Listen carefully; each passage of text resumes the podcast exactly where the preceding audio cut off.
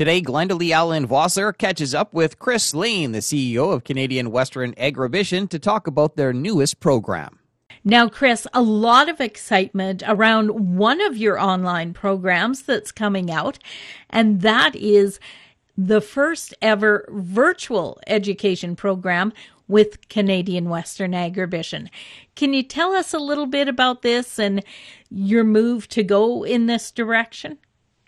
Sure. Well, you know, as you know, education is such a, an important part of Agribition, of the experience that we've have built here over the last fifty years.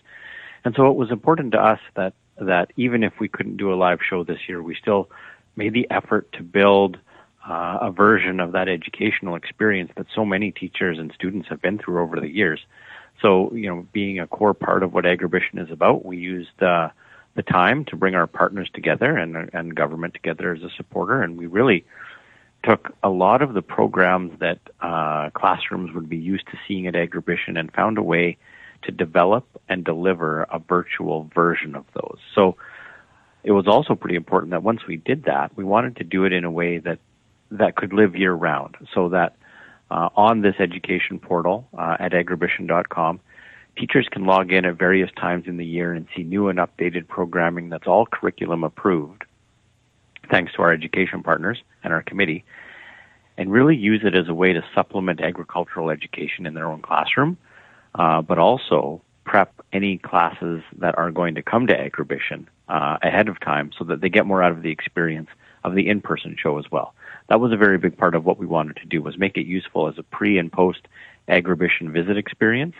And then again, like I said, make it available to every classroom in the province, uh, no matter whether or whether or not they can come to Agribition. And we have seen over the years thousands of kids coming through Agribition. Absolutely. We've got, uh, you know, pretty reliably more than ten thousand school kids come with their classes every year to the show.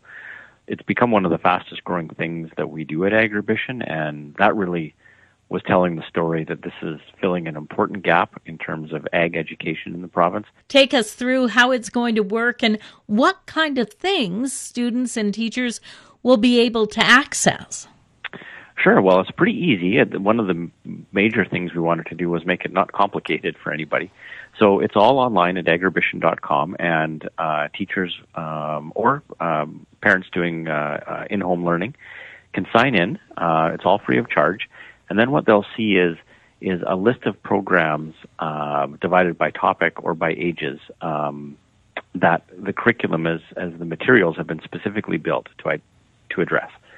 So they'll be able to go through uh, more than a dozen different programs and download materials uh, for use in classroom and lesson planning, or in some cases they'll be redirected to one of our partners uh, in the Agribition program to some content they've got on their own site. So in the example of of the Stock Growers Association and its cattle, uh, beef cattle education um, site, we've linked directly to that site with some notes around lesson planning. And in other cases, uh, we've got all those materials directly on our site. So it's easy to navigate, and it's divided by subject area and uh, and and for ages as well. Um, and really, what it is is designed to do is is be a one-stop place for teachers uh, to be able to access that information in those programs and deliver it to their classes. That's Chris Lane, C E O of Canadian Western Agribition. For Golden West, I'm Glenda Lee Allen-Vosser.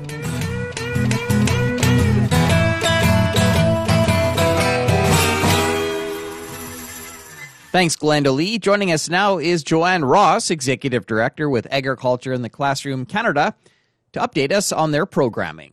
Yeah, you know, as everyone is saying, that's certainly a different time for for everyone, and especially if you're working or trying to work with Canadian classrooms, because uh, we're just trying to support teachers in terms of how they're delivering on a lot online, and we know that we can't bring people into classrooms right now. So we're still supporting, we're still here uh, for educators and students. We have a ton of resources online on the provincial Uh, websites as well as the national website. There's a whole uh, at-home learning and online learning area on our website. So we're as busy as ever, Corey. We have tons coming up. We have Canada's Ag Day happening on February twenty-third. We're going to be doing a number of different virtual offerings for that, including having the Minister of Agriculture and Agri-Food have a live farm tour and be be involved uh, sharing that with students virtually. So we're pretty excited about that.